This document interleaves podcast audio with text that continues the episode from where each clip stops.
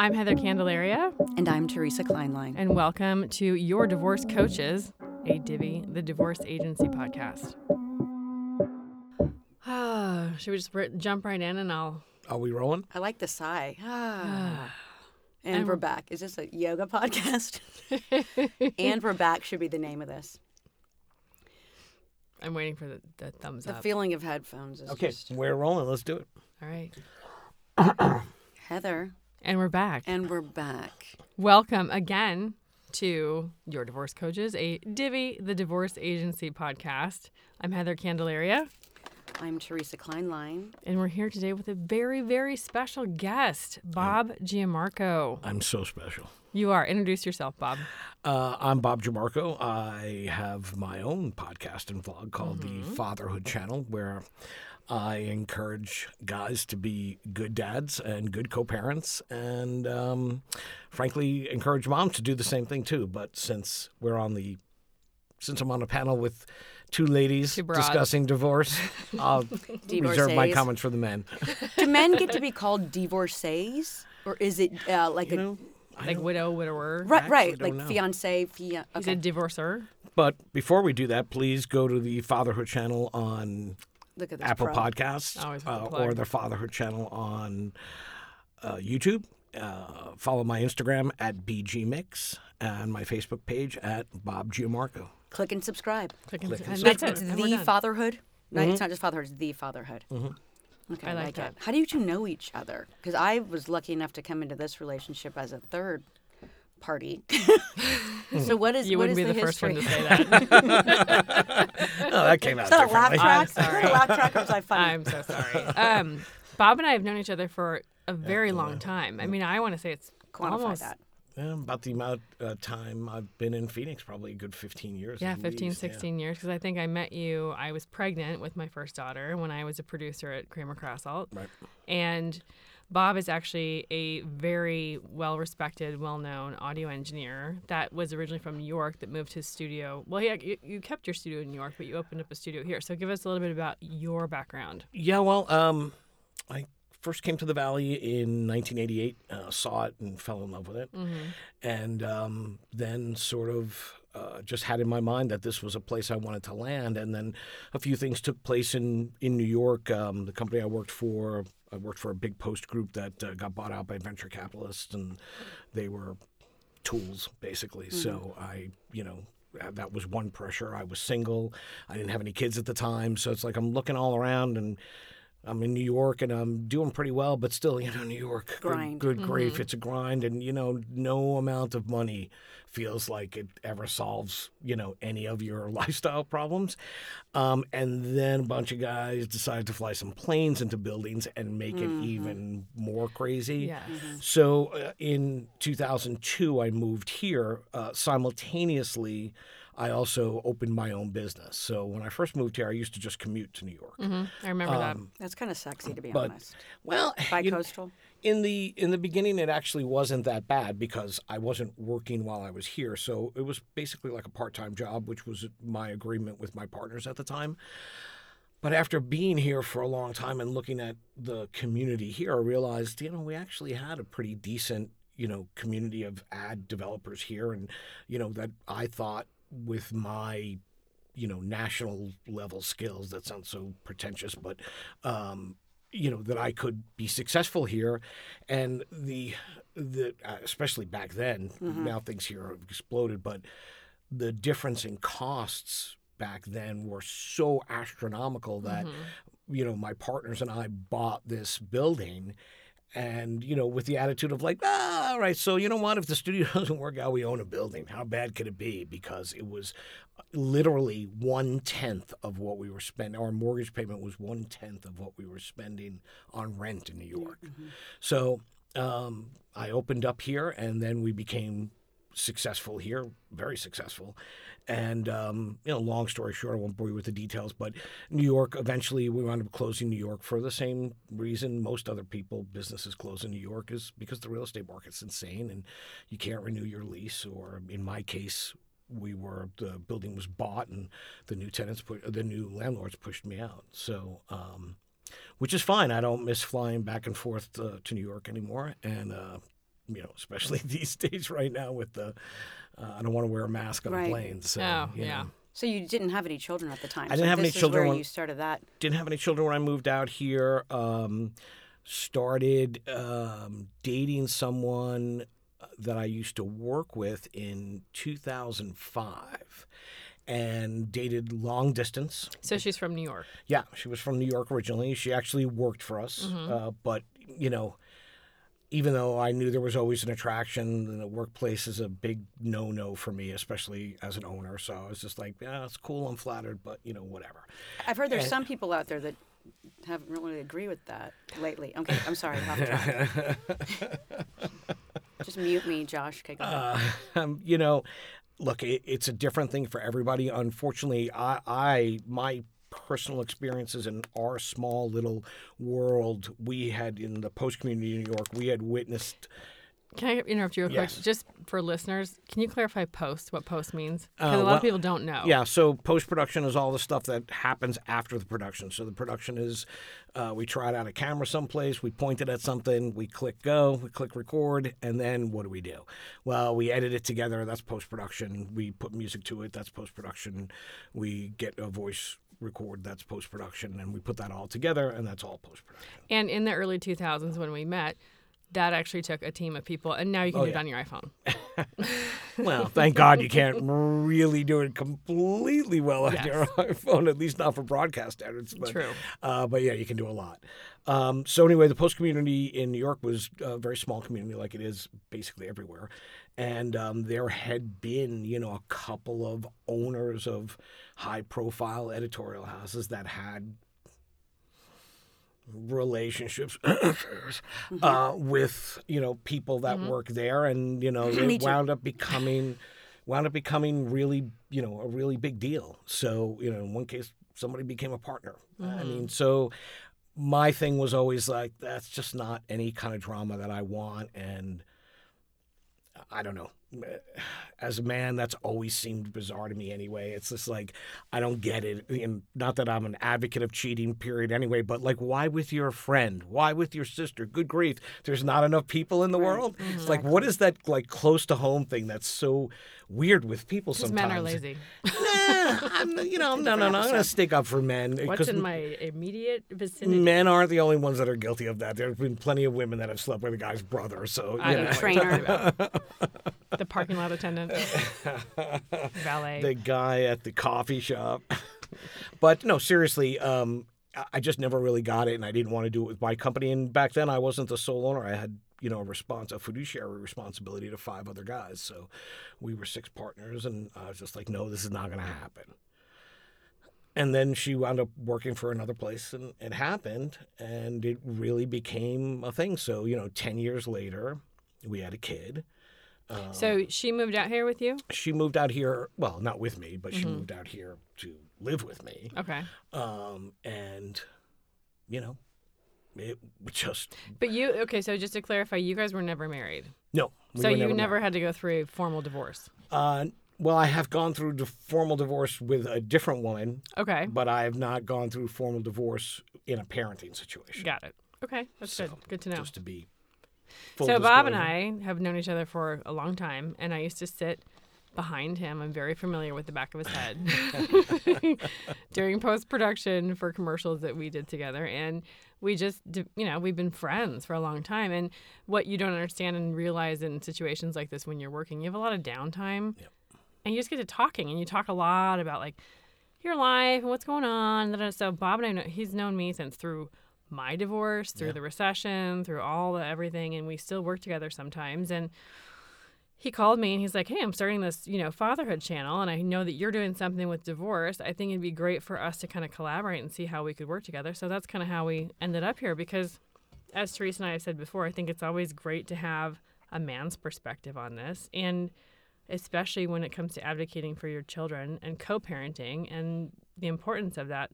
And I think that a lot of men don't have that kind of dad perspective. So Well, you know, um, yeah. Look, uh, it's it's tough in a lot of ways because guys get a guys get a bad rap that they oftentimes deserve.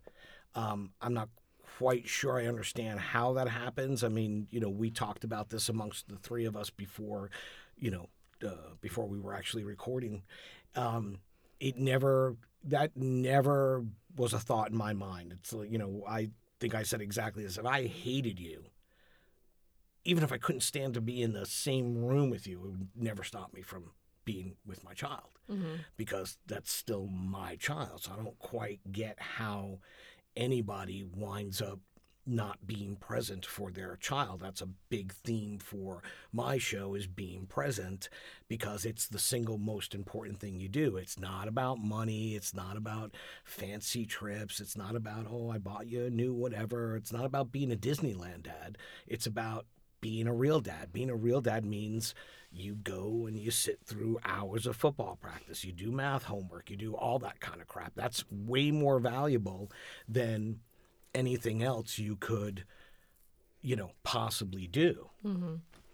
I feel like that for me, I'm pretty much, as Heather knows, obsessed with the idea of parents sucking it up and trying to get along for the children's sake and psychologically how it's been proven of how kids can turn out if the parents get along which sometimes includes you know faking it Right. um, and so in addition to showing up for the practices and being the great dad in the regard you just said tell me about your channel and just your perspective in general on how important you feel it is to um, you know treat the ex treat the mom with respect um, in front of the kid or in in general. Yeah, you know, well- how important that is. It's it's the aside from being there for your kid in the first place, it's the second most important thing you can do, um, for a multitude of reasons. I mean, first of all, quite frankly, just be nice to somebody else, even if you don't like them that much. It's so much easier. Why do you want to be like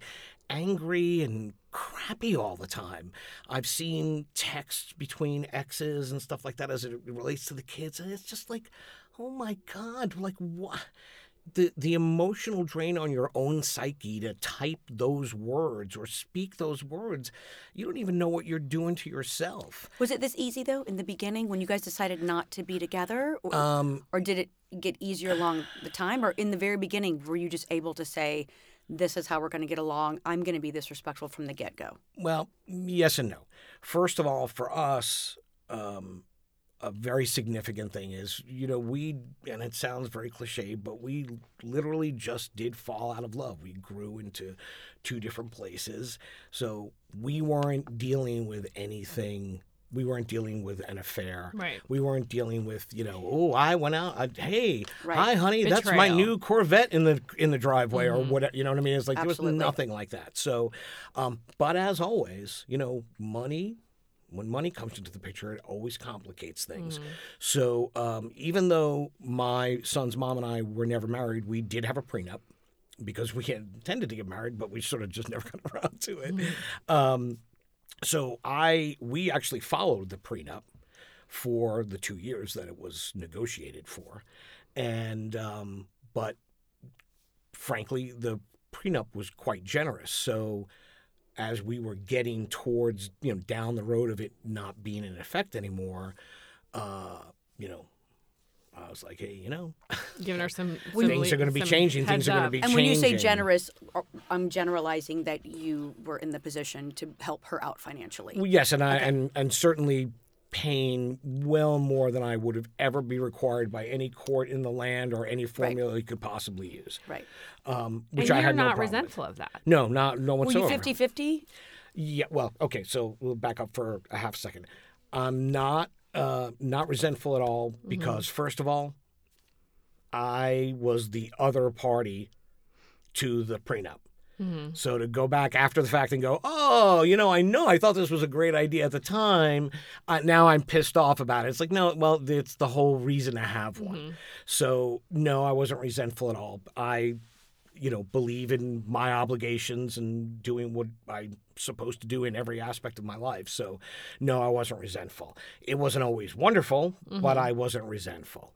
Um, and then I think I, I've lost track of the of the other thing that we were about to interject into that 50-50. 50-50 yeah so we've always been 50-50 and that was never an issue. We always knew we were going to be 50-50 and we got past our little financial crisis or not crisis but our financial disagreement pretty quickly.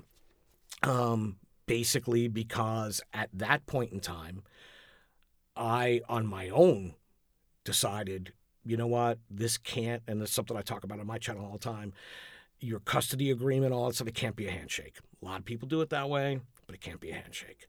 And quite frankly, from that point of view, that's business. So you have a custody agreement, that's your contract. And as in every other aspect of your life, contract is for when you don't agree.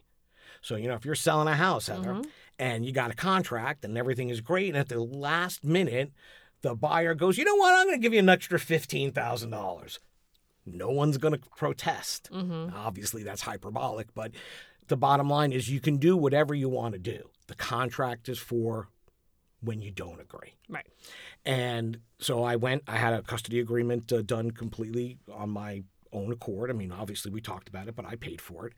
Um, and within the boundaries of the custody agreement, I followed the Arizona um, courts, family courts guidelines for child support. And you know, we factored The all table? of that stuff in. Yeah. Mm-hmm. And, you know, based on that, we came up with the new with the new payment, which was significantly less, but that that's okay. That's my responsibility too. And mm-hmm. and it doesn't matter. And you know, to be frank, some aspects of our situation have actually changed since then.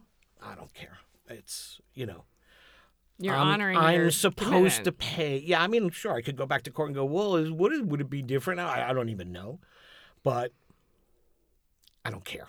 It's not an unreasonable. You know, it's not like it's hurting me. It's not a mm-hmm. burden. I'm not sitting here going, oh my god, the child support payment's due. How in the hell am I going to make that payment? If that was the case, then I would advocate for myself because one of the things that I talk about on my channel all the time, both for men and women, is putting your child first doesn't mean you put yourself last.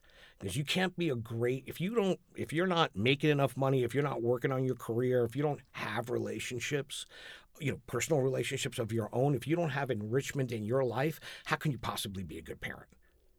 There's just no way. If you mm-hmm. don't know where the rent or the mortgage payment's coming from, how are you going to be calm and steady with your kid? That's just not possible. So you have to do everything through the lens of how it's going to affect your child. Mm-hmm. But that doesn't mean you put yourself last. And I've seen that a lot with a lot of single moms, unfortunately, who have dads that aren't helping them. And that drives me crazy. because, first of all, as a guy, it's your responsibility, dude. So just step up and do what you got to do. If you do it legally, within the parameters of the court, it's probably not going to be unfair. I mean, I have an amazing family court lawyer, and he would tell you don't ever try to predict anything you're going to see in family court because I've seen the most ridiculous stuff happen. But by and large, if you're, you know, whatever, if you're if you're a laborer not making a ton of money, you know, yeah, of course you're not going to be able to, you know, give your your child's mom five or six hundred dollars a month or a thousand dollars or whatever it is, but you should always give them something. And there's a formula to figure out what that should be. And you know, I say it on my channel too. It's like if a, as a dude, if you're listening to this, telling me you have no way to help support your child, sell the laptop, Yeah. sell the radio, whatever it is. It's How like if you can hear this, you have some money. How old is your son or daughter when you My got divorced? Uh, Or div- you know what I mean, oh, when we split up, so he was uh, he had. Well, it's a little bit of a complicated story. He was four, but technically, let's go by when I moved out because we we stayed together for a very long time. Because it was amicable, and you were just well, doing it to. I- we were roommates, so Right. I don't know how. It was it was amicable to a degree, but it was also very cold and detached. and was she work? Did she have a not great. career that whole yeah, time? she was Okay. working, and you know, um, it, it was not a particularly comfortable situation. So he was four while that was happening, and when I moved out, he was still technically four, but about to turn five. So, uh, so it's been four years basically. So what are like I agree with everything you just said, but I think in my own personal experience and a lot of the people that we know and we've talked to, they don't have that that you know congenial relationship with their ex. Right. Um, you know, a lot of us have had highly contentious divorces, and you know, with a lot of times, if it's the wife that leaves, I feel like that kind of triggers the man to be more protective of their finances and not want to participate as much in the child's life. How do you think you can really break down the message to these guys? Like, it's not about withholding funds for your child to get back at your ex wife. Well, yeah, well, I, what you just brought up is a whole complicated thing. So, first of all, let's circle back to the notion of uh, what Teresa had started with was how do we, how do you co-parent? How do you stay? How do you make it civil? Right. Well, first of all, y- this is super hard, and it's hard for women too. But you have to be non-judgmental. So basically, anything your ex is doing, if it doesn't pertain directly to your child, shut up. If the child is safe, you know what I mean. Like to me, Shut it's like if Right. they're. Stay in your lane. So I'm not know, good at it. I'm talking, but it doesn't mean I'm.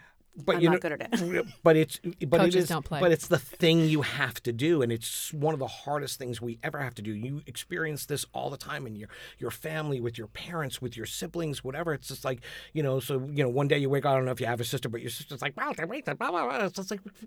Stop! Stop talking. This is none of your business. Why are you lecturing me about this? And it's the same kind of thing. And it at this absolutely works both ways. Unlike support, where I think men are deficient, this concept of being non-judgmental flies both ways. So it doesn't matter what your ex does in terms of the money they spend, how they spend it, where they go, who they date. None of that matters. It doesn't. And the more you make it matter, the more difficult it's going to be to try and be civil. I can't be civil with you if I'm so obsessed about, oh, she's dating whomever, or wow, nice Gucci bag you bought, or whatever. It's just like, did that come at the expense of my child's well being? Then I can bitch about it. If it didn't, you got to have nothing to say. So when you so this 50-50 when your son was a little bit younger, mm. you know, you, you have this major career. You're running your whole studio here. You have people working for you. And then it's the time frame when you need to be on as a dad. Right. And so how was that balance? Because I feel like that when you said men kind of get a bad rap, it's kind of deservingly, it's kind of not. it- I feel like there's so many books today that are talking about women are supposed to be 100% career, but 100% mom, but try to look good. How is it for a man? You know, you're running a company on those days that you also had to be 100% dad, and how did you balance it? Well, I mean, for me personally, one of the the best pieces of advice I can give you for any of that stuff is to learn how to remain calm. Because we key ourselves up too much sometimes with deadlines or whatever, and which makes juggling the other thing difficult. I have to be frank, personally, I love co-parenting. Mm-hmm. 50-50 is amazing to me. I, it leaves me a very, very clear view of when I'm dad and when I'm a bachelor, mm-hmm. and it makes life really, really simple. I don't make plan. I don't use babysitters. I don't make plans when I have my son. I don't date when I have my son. It's like it's very simple. When I have him, I deal with him. When I don't, then I deal with me. And how the business fits into that? Well, you know, I try to carve out as much time as I possibly can for him, but you have to make those decisions calmly. I had this, you know, situation this morning where we had a little bit of a, you know, five alarm fire overnight and this morning up early and reviewing some work and sort of making sure everybody's on the same page. And, you know, I just said to my kid, who's a great kid, so I'm fortunate in that regard, you know, I'm like, dude, you gotta gotta do all your own stuff this morning. Made him breakfast. I said, but I still have to do some work. You gotta do all your own stuff. And texted his mom, said, just want to give you a heads up. He might be late for school today. And it's little stuff like that that goes so far in co-parenting well. Little gestures like that are absolutely huge because you never know when you're going to get hung up on that. Like we have a, a I have a specific story about that. His mom decided to take him out of school one day. They like went for a quick day trip up and went snowboarding in Flagstaff. Awesome, that's great. I hate snow. I hate skiing. I hate boarding. Never want to go. She's going to take him. That's phenomenal. Only problem is she didn't tell me. I get a call from school around 11 o'clock. Remo's absent today. It's like, wait, what? She could have got that same call if I would have been significantly later, or who knows how late I would have been. The bottom line is, I could not leave the house until I had reviewed this work and knew the client was satisfied and everything was going to happen. So there was a chance that he might be late. So better to be preemptive about that and say, hey, he might be late for school. I'll let you know exactly what happens. That is a much better feeling and engenders a much better reaction than why is our child not in school today? What, what do you think made what do you think made you become that kind of a person? Because I'm guessing that you had that capability before your son. You know what I mean? To, to mm-hmm. wrap your head around, I'm going to tell the mom this, not because I really want to be her friend, but because it's going to create a respectful situation that's better for us in the long run. Like, what made you have that big picture view that I don't want to say a lot of men don't have, a lot of people don't have? Well, maybe just you know business experience, and mm-hmm. you know I have a lot. It's very funny the you know the situation Heather was describing earlier when we were talking about how we met and how things work in studios. It's funny; it becomes like a like a kind of an intimate group therapy thing. Like especially if you, especially if y'all where we are. Forgive especially me, if You, if y'all get along pretty well, it's you know, it can turn into that very Mm-hmm. very quickly. It's like I have thought sometimes like, wow, I shared some like kind of amazingly personal stuff with clients. It's-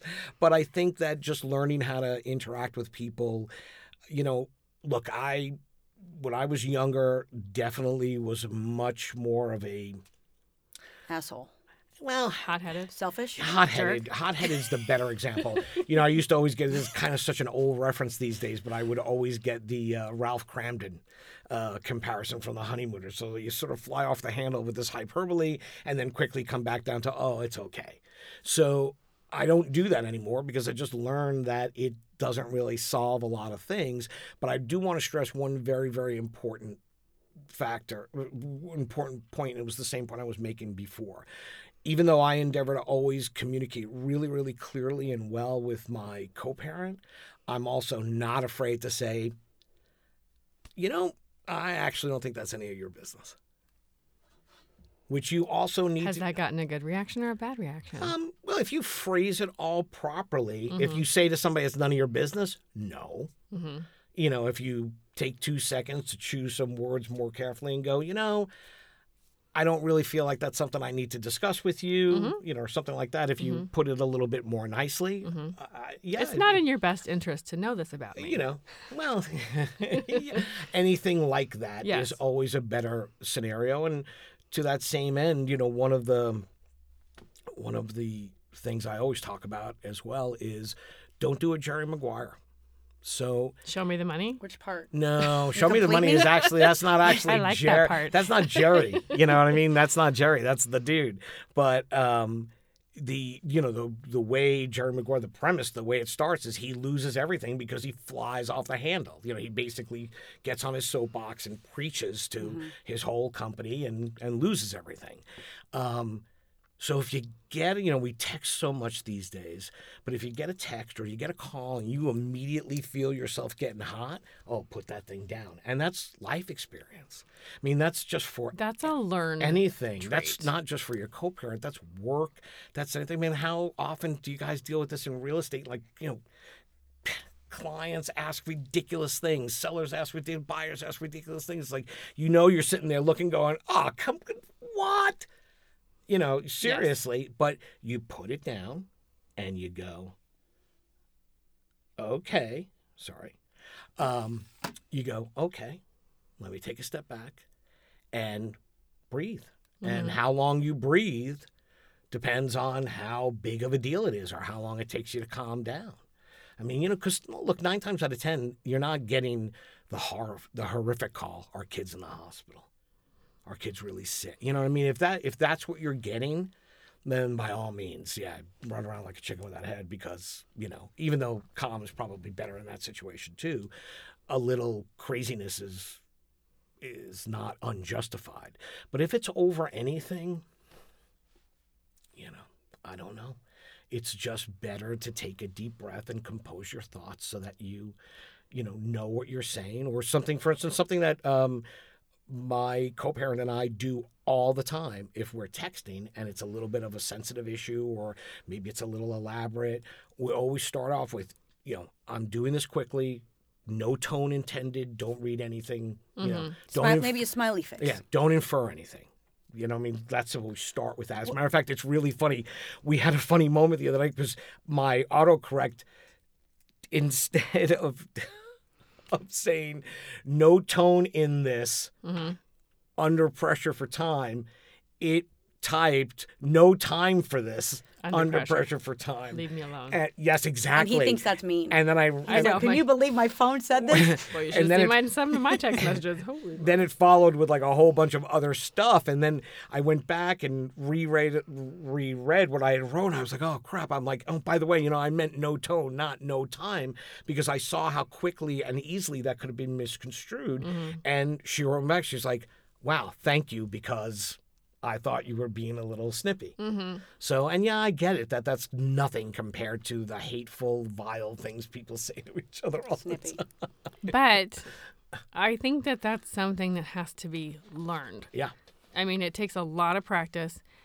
Me, for the record, not good at that at all. I've had to really learn how to monitor myself and take a step back, take the emotion out of it. And again, like you said, if it's regarding the children, that's the only part of the 24 line text that I deal with. If it has to do with the kids, that's it. But I think that a lot of people, it's okay to not be that composed in the beginning, but you have to understand you have to really work towards that Yeah. if you want to maintain a really a positive relationship with your spouse, which will in turn benefit your relationship with your kid. Yes, absolutely, and and just make your own life easier. I mean, it's way easier when you have a person that's not that doesn't hate you because you've been saying vile things to them. Mm-hmm. Maybe Very put their name in your phone as like calm Yeah. or breathe. So whenever Don't their yell. whenever their phone number or text of- pops up, it instead says of evil right, bitch. Don't correct Says the that. mother ever. I didn't say I didn't say what I wanted to say. instead of die You know, I I do I I have something in common with you. And you said earlier, you know, it, it wasn't a passionate hatred divorce. Right. You know what I mean? So and that's how mine was. And so I always tell people, I'm like, I don't want to pretend here and act like this is how you do it because mine was so amicable. And I know other people who there was cheating, stealing, whatever. And so they I can see how they would both be, you know, a little bit more uh, upset or obsessed with each other. Um, there's always going to be stereotypes for men and, and women. Um, women are crazy and men are this. And, you know, when it is a kind of divorce where someone feels like they just got completely screwed over and it's hard for them to take that out of it, it's hard to take the victim out of it instead of, I'm going to have a great life, I'm going to move on. What's your advice for men and women on taking yourself out of it as the victim and just moving on with your life, even if you get completely screwed over. Well, you know, you said two things at the beginning of that statement. You said it's, you know, it's understandable to be upset and obsessive. It's understandable to be upset. It's not good to be obsessive. It's not good. I've And seen it. It's not good for you. The most important thing. So, I always tell. I had a great life experience, which was my first, which was my divorce. Uh, my actual divorce was horrific, and you know there was money taken. I mean, at one point in time, I, I laugh about it now, but it's God, it looks like some sort of sad Andy Warhol portrait. Me in a an apartment in New York with a bottle of scotch, a safe with all my money in it in cash, Are you serious? and my computer. Yeah, because you know she had taken money out of the bank account. So now I was getting to the point where I was literally like at the check cashing store. Part with, two of this podcast I is know. exciting. I know. I'm like, Tell us more about your first divorce. I, I was at the check cashing store with you know like the local delivery boy cashing my check and bringing it home and keeping it in the safe because I didn't want to keep any money in a bank account anyplace because Because she would take it. she wiped it out. yeah well she tried to Uh-huh. she got some of it but you know Uh, so for a while So, it was could I ask you a question? contentious. Yeah. Were you this evolved during your first divorce? Oh hell no. no. okay. No. I learned, but the most important thing that I learned from that was the anger, you can't only give anger. So you're living in anger. Mhm. So while I'm mad, or more importantly, while I'm obsessing over you, I'm also harming myself. There's no way for me to obsess you over you and hurt you without hurting myself. And that's the thing that you got to grab a hold of because nobody is worth hurting yourself. I don't care. You could have been married for 150 years. It's like, Right. you know, wait, it's now between to the choices between I hurt you or hurt myself. It's like, well, no. And it, again, a super hard lesson to learn, especially if you've felt victimized or if you, you know, Right. if there's been any, like, God forbid something happens to your children, things like that. Um, but yeah, I mean, I think that there's a great freedom in not caring. Like, I think the biggest huge. gift is like, I don't give a shit. Yeah. I don't care. Like, that's awesome. Go live your life. I could care Yes. less. It is. It's super important. It's funny, you know, obviously my son's uh, mom and I have a lot of overlap in, in his social life and so on and so forth. And, you know, there's been situations where casual, nothing odd. You know, somebody will say, oh, what's just doing about whatever? I'm like, I don't know. Yeah. And same. I don't know. And I don't know, not because I'm being a, not because I'm being a dick. Mm-hmm. I'm not saying, oh, I don't know because I'm like, ah, I don't care about that. So I don't know because I don't ask because it's not my business and I stay in my lane. Yeah. Did you guys agree to not introduce him to people you were dating? Did you talk about that? Because I there- had that in my decree, and then I think we both broke it or whatever. But um, in general, a lot of stereotypes about women, but in general, men tend to date faster. And a lot And of more times, seriously. yeah, but they get into relations a little bit quicker. And I just wonder your opinion on how you guys dealt with that, because it seems like you've made a great choice to keep him out of it. Or they rebound quicker. Right? yes. Um, well, you know, we didn't have it in our. It's not in our decree. Um, we have spoken about it. Um, she has definitely been more opinionated about certain times of it that I have. But we always sort of try to come back to the same thing. I trust you to never put our child in harm's way. If you introducing them to somebody you're dating is going to cause them harm, we have much bigger problems mm-hmm. as to what's going on.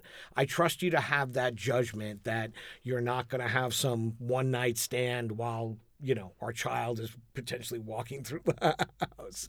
So, and if you would allow something like that to happen, that's the least of the problem. The problems are much bigger than that.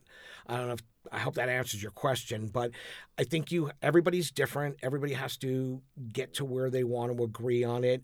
Um, Is your advice to men on your podcast like hold off, don't introduce the Yeah, kids to what's somebody? your- my advice is don't introduce your kids to anybody Right. until you're, you know, l- What's the time? What's is I it two don't- months, six months? Is it a year? I Like, don't know what that do you, I don't know that there's a, a specific timeline, but I Depends will on the say person? depends on the person, and you need to be really sure that you're building a relationship. Mm-hmm. That's what it comes down to. Some other factors play into it as well. It's like, look, if they have kids, then you're more than likely gonna want to do some kid things, and there's no reason why. If they're, you know, if you're talking about that you're dating a, you know, let's just use the term, say, a quality person. Mm-hmm. If you're dating a quality person and you know, they have a kid that's around your kid's age and you want to go do something fun like, you know, spend a weekend at the beach or go to Disneyland or whatever it's like, I don't see any harm in that. If there's this big rush to integrate them because, well, I have to set up my new family, it's like, well, no, you might just want to hold off on that. And if then there are no extenuating circumstances, then th- the longer you wait, the better because you want to be sure. and ha- dating as a single dad with a son. I know, like you oh, have Oh, your, gosh, your I'm in a- 50-50. God, I people Are want you to know online? About this. Online dating? You Yeah, but you know, I'm in a real, you know, I'm in. I don't even know if I can hold myself up as an example for the overall dating story. 'cause We don't I- want to. what does that? What does that Yeah. mean? no, I'm. You know, look, I'm in a. individual I'm in a tough spot. So let me just be frank. I, my son's mom was much younger than me, so now I have a young child. Mm-hmm. If I want to, if I want to date a woman I my it. age, she probably doesn't want to deal with young kids anymore. If I want to deal, if I want to date a younger woman, wants now I have, have this. Wow, right, mm-hmm. exactly. I have to have this in. really, really weird, narrow area where they they have kids, don't want any more. You know, this mm-hmm. whole Do kind you of. want them? Well, yes, but no, I would never do it Okay. Oh, because I'm too old. You're not that old. Ah, I'm too old to have another child. I'm not I'd Mick- like to I'm do it, but Mick I never Jagger. will. I- It's like me and ecstasy. I'd love to do it, but I, we all know I'm gonna I'm gonna Hey, be scared and never do it. The weekend's just I'm never gonna do it. Well, kids. here's the you know here's the funny thing, and I know you were you were you were being humorous, but th- there's actually something in there. It's like saying I want to do ecstasy, but I'm never going to do it. You could actually do it, and it would be all over in a weekend. If you have a kid, it's for life. there you go. and at least I feel like it's for life, and that's why I would never have a kid. I don't ever, you know, and gosh, I've talked about this like with a number of different people. It's like God, if you could maybe convince me that I was definitely going to have a daughter, and maybe the physical aspects of things would be a little less demanding than having a son, uh, maybe I would consider. But the bottom line is, no, I'm too old now. early- it's that simple. Tons of women are in the early 40s, and they look, got 10 year olds. Don't you think? Yeah. None, yeah, I don't seem to be able to locate them. Really? oh my gosh, plethora. Plethora. That's well, a good word. Well, plethora Click being the, the, word of the day. side of the. No, really, I feel like this city, if I were to describe it, it would be the most eligible, hottest chicks ever, Ever. in that age range, in 35 to 45. Uh, well, you know, without breaking off into a whole nother episode, Right? Probably would agree with you from a hundred yards. Okay. okay. But there's a lot of other issues that come into play, and Right. one of the prob in my per- now I'm not speaking from any point of view of expertise of any kind, just my personal experience. We all have a lot of, to use the typical term, baggage as we get older, and getting s- I don't know what you're talking about. Past some of it is incredibly difficult, and that's the other sort of trick. So it's a, a weird thing, but you also got to remember something. Even a 40 year old woman, quite frankly, a 40 year old woman is 20 years younger than me. Oh, so you're s- there's oh, I still, didn't know that. There's That's still I do that. carry the 160. um, I think I think that you would look like 48. I'm 47, so Yeah. don't take that as an insult. No, but no, I would have I- thought 48. No, I'm 60 and you tell me I look like I'm 48. I don't take that as an insult. The bottom line is, though, as it relates to your kid, it's not just how you look. I mean, yeah, you know what? Right, I- with- At the risk of sounding like an, like a pompous ass, I take care of myself and I, you know, because of the business I'm in, a multitude of other reasons. Yeah, I like to, I like my appearance. But by the same token, I'm getting a knee replacement. Oh, Go. I'm- You know what I mean? Because there are some things that you can't dispute the math. At the end of the day, uh, my body is as old as it is. As a wonderland. and it's hard. Well, it's that too, depending on what area you're looking at. Not my knees, though. I am I am here to say, and then we can change the topic. Shocking. He could I have. know. You could. li- I. I could. You could set him up I, with a million. I can't people. even talk. No, I. If I come back, I want to come back as a man between forty-five and sixty, It's- single in this city, yeah, and you're, just you're be absolutely right. I ravage the get whole it. city. I get it. Okay, you know that. no no you know it's true but it, there is um it's tr- you know dating the, the bottom line is at the end of the day i don't care which avenue you take whether you meet people you go to mixers you get introduced to people you do online stuff whatever it is it's just hard it's never hard to start it's hard to Maintain. to it's hard to get to the next level i mean you know i have no problem getting a date Right. I go out on a date every day. It's what do you do after the third date or the fourth date? Well, and do you find, and I think this is applicable to a lot of single parents, it's like a lot of times people don't want to entertain it because you have time that's strictly dedicated to your Yeah, son. And it's like, no, I can't see you Right. four days a week. Yeah. If you're okay with that, that's great. But if not, then it's not going to work. Right. And a lot of people I don't think are up for that. Well, you know, but that, that's selfishness too. That's our own indulgent behavior sometimes because let's face it, that's only in the beginning. Like I've even said that to somebody. It's like, yeah, right now I follow a very, very strict, sig- um, a very, very strict schedule. But if we become close and you become a part, important part of my life, well, then you're going to meet my child. And yeah, it's no problem. Uh, you want to come over? We're going to have dinner with the kid. You know what I mean? Yes, we won't be able to jet off to Milan every weekend, Right. but you know, There's there's coronavirus. Coronavirus. anyway. Yeah, That's coronavirus first thing I anyway, so Wait a few months. Yeah. so you know, I. I- it, it's short term, but you know, there's what I find my personal experience uh, thus far in dating leaves me in sort of one or two camps. One is I don't really want anything serious, and you're kind of fun, and we go out, we have a good time, whatever, and and that's all I really want to do. And it's like, okay, th- there's not that there's anything really wrong with that. Or the, you know, I've also encountered it's you know it's like the third date. It's like, so what are we? Right, Uh, exactly. nothing. They want to spend holidays together. it's like we're, Photoshopping Christmas we're cards. dating. Like Michael Scott. Yeah. Yeah, it's just it's mind blowing to me. It's like I, I don't understand.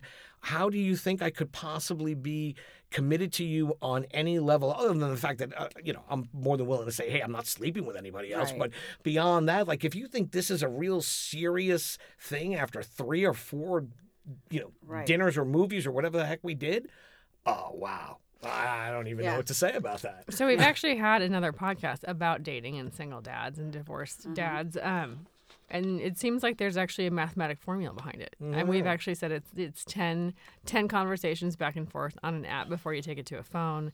It's four dates before you move it to the bedroom. It's, you know, 12 years before you get a commitment. I mean, it varies. Well, yes, you're pretty good. Come on. that part's funny. Um, I you know I don't know. I'm not. you I'm don't not have a, rules like that? I'm not a big fan about timelines. I mean, look, I just think you feel this stuff out. So whichever thing you're talking about, I mean, look, the very beginning, yeah, if you're using an app and you've gone back and forth on whatever Bumble a couple of times, it's like 10 you have a little conversation. been whatever. scientifically whatever little 10 times. chat you're having on Bumble at a certain point in time, if you're not moving that even to your private world, well, then you're just wasting your time. So move on from that.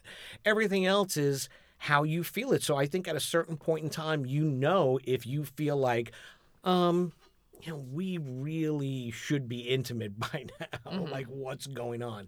But I don't, I'm never really a big fan of that three dates or that four dates rule because it just puts a whole bunch of, you know, Unnecessary pressure? Mm-hmm. that's mm-hmm. exactly the, those are mm-hmm. exactly the two words I was going to use. That's why go. when I set You know. people up, neither one of them know they're being set up. I just make them meet me at It's the same mystery. time, and then Right. they're interested. But if I told both of them I got someone to set you up Right. with, they walk in and they're like, Yeah, mm. it's weird. You're you're antsy. You're weird. You're you know, it's all kind of stuff like that. So, but I also wouldn't. I mean, you know, I mean, the, the risk of sounding whatever, it's like I also dated someone for for a good long while that I slept with on the second date, mm-hmm. and probably could have on the first date. Well, there you go. You know, that's not necessarily a bad thing. I you know, I don't I don't think there's. It's 2020, guys. I mean, it's like Yeah. it's not the 50s. We're not. back in, to co-parent. you know. No, Yeah, I actually have a question. I have a question for you actually regarding redirect. No, but I It's think so this is easy to get- important. Um, have you ever had an experience where your son, you've introduced him to someone, he's like, I don't like her.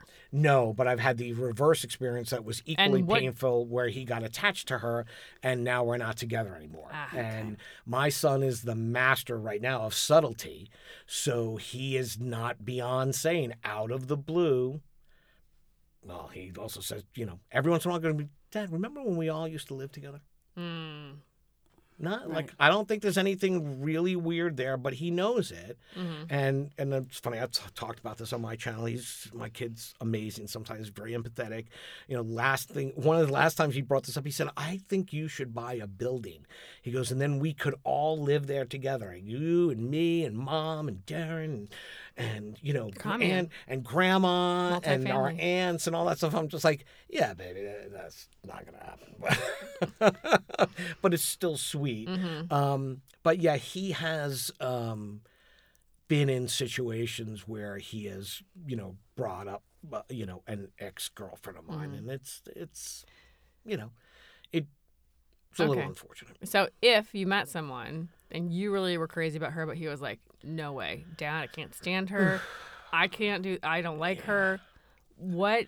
That would be very very difficult. I don't think that that could result in a long term traditional relationship. Okay. Now, it'd be one thing to say, look, because everybody's also looking for something different in their, you know, lives too. It's like mm-hmm. not everybody wants to sit by the fire every night. Uh, you know, look, I'm perfectly comfortable alone, and quite frankly, eh, really enjoy being Mm-hmm. alone sometimes. A So lot of y- alone time. Did I you say? know, mhm. you know what I mean? It's like you want to tell me, hey, it's usually after my five day. Like so, for instance, I'm on my long week with him, and I love him to death, but he's tiring. So you know, come Monday's my first night off. It's like yeah, Monday could very likely be spent on my couch, Right. Mm-hmm. Yeah. One hundred percent. with no one. so, you know. eh, I I think there's a I think there's a balance there, but there's no if he really actively disliked someone the way you're describing, I don't see how If he threw her wedding dress in the trash prior to the wedding, would that be a bad thing? yeah, that probably Asking for a friend. So Asking for a any friend. do you have any books that you recommend? Like say that we know some guys that were like they could really be a great better dad. Even a woman, a woman too, but I feel like certain books are better for men. Like there's books I could give to a man and they're like this is fluff. Do you have any good books? I, not specifically about parenting per se, but I think there's two amazing books. One is the um, oh god, after I pro- after I hype it up like that, uh, it's a book about attachment styles. So it talks more about dating and why we are attracted to certain kind of people, but it ties into your relation, all of your relationships. I think you can take what's in that book and apply it to all your relationships very very easily. And then there is a another book, and good grief if I can remember the name of, it, but it's basically. Uh, no, I do remember the name. It's, Children of the Self Obsessed. So if you had narcissistic, a narcissistic parent in your life, how that flows down through you with the things you're more likely to do. I mean, look, there, you know, we're going to drift off the road here, but therapy's a huge thing. I think everybody should do it. I did it when I got divorced you know, way back when because my lawyer was like, it's a good idea. Go to therapy. Just do it. And I was like, rah, rah, rah, rah, rah. And then I went the very first time, and I was like, oh my God, that's amazing. You're like, can I stay? I unloaded like all of this stuff to a completely non judgmental person who also has enough expertise to help guide you with some good questions was it was truly life changing.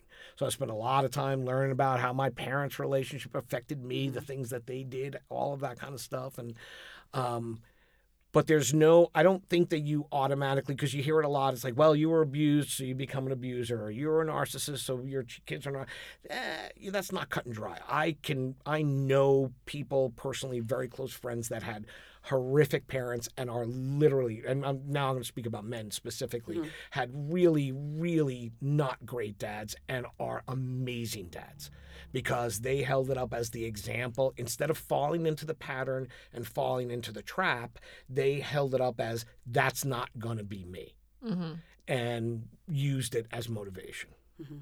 So if you could, you know, as we're wrapping this up, if you could give one piece of advice, like one nugget to dads out there who might be struggling to this as a- TED talk. to this TED Talk. Welcome to my TED Talk.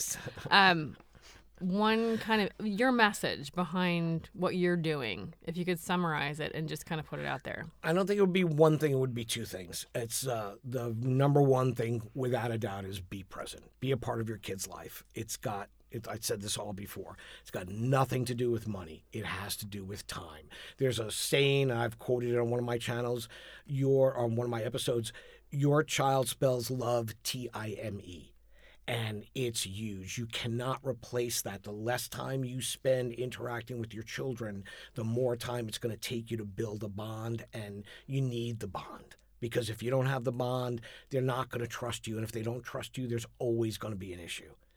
You know, right now my kid's little. He tells me everything. He's, he's the first person to go, Dad, I did this. And he like hands me his phone you know he self punishes that's not you know that's not going to happen when they're teenagers if you don't have a good dialogue and they don't trust you they're not going to tell you things they should be telling you so being present for your child regardless of anything to do with money or anything like that is the number one most important thing the second thing is be a non-judgmental co-parent and put all that anger and crap aside and just focus on what the real issue is Those are great. Think of them as a nanny sometimes. You know mm-hmm. what I mean? Yeah. Like, how would you talk to yeah how would you your t- staff, how would you talk to the nanny Employee. you an know employee? You're right. yeah. You know, you would Teresa be like, needs to be "Hey, dropped off I'm- at 2 p.m. Right. I apologize, but da da da da. Mm-hmm. You know, Yeah.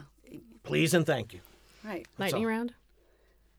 No, I've been listening to too many podcasts to No? do that, and I feel like a fraud. I Okay, feel like that never mind then. that. What is? What else? We need a signature sign off. What's it going to be? I, I have been wanting to say the whole time. Do you do impressions? I do not. Do 'Cause you don't. I impressions. feel like you had one in there when you were saying something at one point, and I That felt was like just maybe you probably did the New. Yorker, me sli- slipping out, sound, sounded like Jerry Seinfeld or something like that. Like Jerry himself. Uh, not Jerry himself. That sort of I'm trying to draw out the impression. Heather, do you have any impressions? I mean, I uh, know you, I've known you a while, but do you have any? Oh no, No. I have no talent whatsoever. Okay. Zero. Let's let's say again the name of the Fatherhood. Is that what it is? Uh, the Fatherhood channel Fatherhood uh, is channel. my podcast and my vlog on YouTube. Click and surprise. Uh, click and subscribe, I should say. And Surprise, surprised. too. Subscribe and be surprised. Surprise and subscribe. and if you are a woman listening to this, send it to your guy friends. Mm-hmm. Send yeah, it to I've your had uh, brothers. that's like, happened. Turn They'll- people onto They're it. gonna like Mm-hmm. it. spread the word. I think more men need to be comfortable with advice like this. All right. The next time I see Bob, I'm gonna be like showing pages of like women I want to set Yeah, up with. bring, bring, Bob's Bring ready for that. That'll be the next podcast. All right. the success story. Awesome. Thank you very much Thank for having you. me. Thanks, ladies. Bob. This was Awesome. wonderful. Yeah. Cool. All see you soon. Thanks. Let me click. And you guys want to record like a, a promo or something, right? Yeah, if you don't mind. No, I don't mind at all. Hang on one second. Let me just organize that. Can we do like? Can we do like a little bit long? Like, like how do we say? Can we have like? Ten minutes. Fifteen. Yeah. That's